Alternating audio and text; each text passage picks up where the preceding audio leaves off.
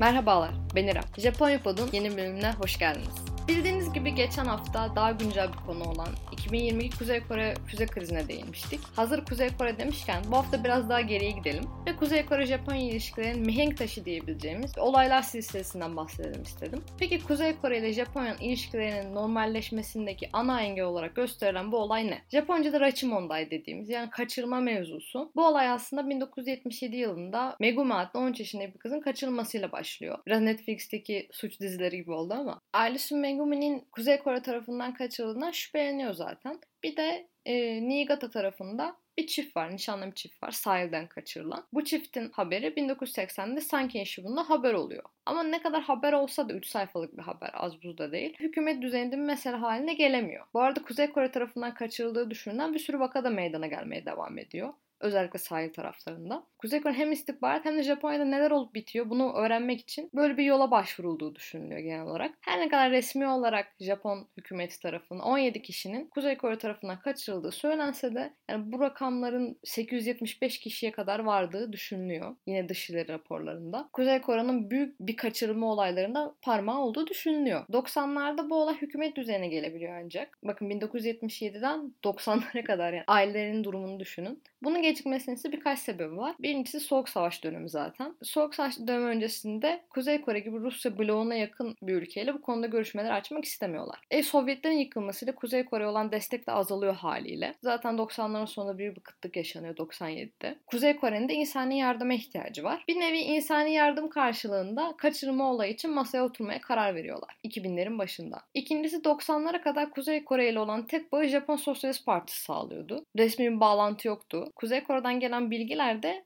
Japon Sosyalist Partisi aracılığıyla geliyordu. Japonya'da yaşayan Kuzey Kore'ye bağlı Koreliler aracılığıyla. Japon hükümeti de bu gayri resmi diplomatik bağı bağımlıydı mecburen Kuzey Kore açısından. Başka türlü çok bir şey öğrenemiyorlardı. Bir de üstüne 1994'te Kore Nodong füzelerini fırlatınca hükümet yetkilileri ve siyasiler mağdur ailelere diyorlar ki şu anki durum hak aramak için en iyi zaman değil erteleyelim. Aileler böyle bir tepkiyle karşılaşıyorlar. 2002 yılına kadar Kuzey Kore katiyen kabul etmiyor bu kaçırma meselesindeki bağlarını. Koizumi Juniichiro o dönemde bu konu üzerine bayağı düşüyor. Abe Shinzo da bu meseledeki önemli figürlerden. Hatta Kuzey Kore daha sert yaklaşmanız minvalindeki açıklamalarıyla da halk arasında popülerleşiyor. Çünkü öbürleri işte Güney Kore'de o zaman gün ışığı politikası var. Kuzey Kore'ye karşı biraz daha yumuşaklar. Ama Abe çıkıyor diyor ki ya biz elimizdeki en sert şekilde yaklaşmalıyız diyor. Bu da popülerleştiriyor Abe'yi. 2002'de Koizumi'nin Kuzey Kore ziyaretiyle Pyongyang deklarasyonu imzalanıyor. Bu deklarasyona göre Kuzey Kore kaçırılan bazı kişilerin ülkede olduğunu kabul ediyor ve Koizumi ile ülkeye dönmelerine izin veriyor. Japonya'da 1910-1945 arasındaki Kore işgal döneminde Kuzey Kore'nin çektikleri için resmen özür dilemiş oluyor. Böyle bir karşılıklı anlaşmayı varıyorlar. Her şey güzel gidiyor gibi değil mi? Yani liderler otururlar masaya Koizumi ve Kim Jong-il. O zaman Kim Jong-un yok babası var daha. Anlaştılar olayı çözdüler her şey mükemmel. Ya, pek öyle olmuyor ama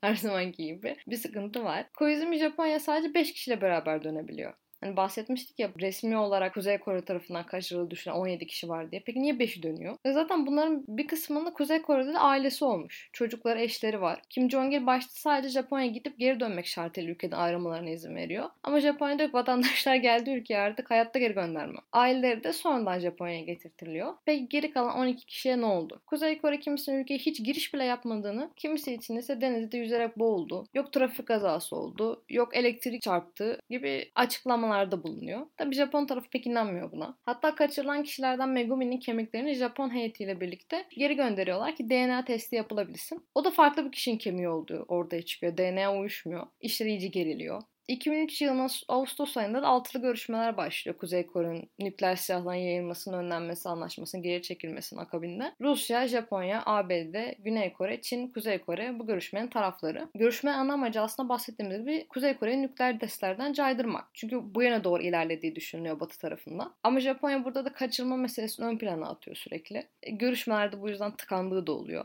Peki bu kaçırma nasıl gerçekleşmiş? Orasını tartışalım biraz. Deniz yoluyla olduğu düşünülüyor. Çünkü kaçırma kaçırılan çoğu kişi ve birkaç çift en son sahilde görülmüş. Sahilde yürüyüş yapıyorlardı. Nişanlı çift sahile yürüyüşe çıkmıştı romantik bir yürüyüşteyken ve bir daha geri dönmediler. Haber başlıkları bu şekilde. Zaten kaçırıldıkları yerler Kagoshima ve Niigata gibi sahil şehirleri. Nişanlı bir çift var. Ülkeye geri dönenler arasında Koizumi ile beraber. Kuzey Kore'de evlenmişler mesela. Kaçırılanlardan bir tanesi de Soga Hitomi 1965'te Güney Kore'den Kuzey Kore'ye firar eden bir Amerikan askeriyle evlenmiş. Onlar da beraber dönüyor.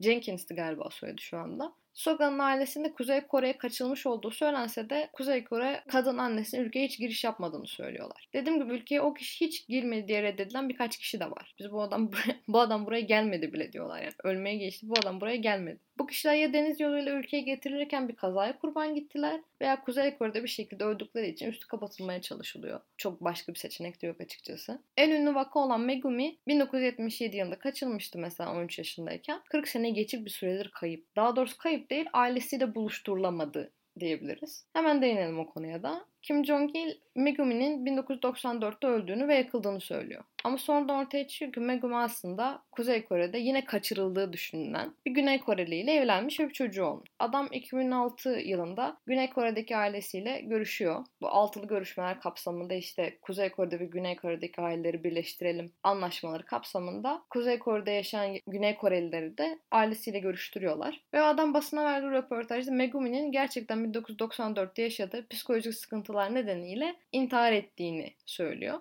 Megumi'nin babası Shigeru Yokota asla inanmıyor tabii buna. Röportajın gerçek olmadığını iddia ediyor. Valla Shigeru Yokota gerçekten inançlı bir adam. Ya böyle bir adam görmedim. Yıllarca uğraştı, didindi. Zaten birkaç sene önce de vefat etti yanlış hatırlamıyorsam. Kendisi bu kaçırma olaylarının Japonya'daki yüzüydü. Bir derneği vardı. Amerika'ya gidip geliyordu. Diplomatlarla görüşüyordu. Megumi'nin anne babası da Megumi'nin kızı ve torunu ile 2014 yılında Moğolistan'da görüşüyorlar. Kuzey Kore Japonya'ya gelmelerine izin vermiyor. Üçüncü bir ülkede görüşebilirsiniz ancak diyorlar. 2014'te öyle bir görüşme yaşanıyor. Ancak yine sonuçlanmamış bir şekilde bitiyor. Megumi'nin filmi de çıktı. Japon Dışişleri sitesinde bu olayla ilgili bilgi notları var. Geri kalan birçok diplomatik kriz gibi. Orada filmini de promo ediyorlar zaten. Kishida Fumio 2021'de başbakan olduğunda zaten bu olaya çözüme kavuşturacağını söylüyor. Kuzey Kore'den de hemen cevap gecikmiyor. Diyorlar ki o biz olayı çözüme kavuşturduk ya. Ölen öldü, yaşayan geri döndü zaten. Geri kalan da ülkeye girmemişti bile. E, kişi de Ocak 2022'de Biden'la görüşüyor. Video görüşmesi yapıyorlar. Füze krizinin haricinde bu kaçırma olaylarına değiniyor kişiden.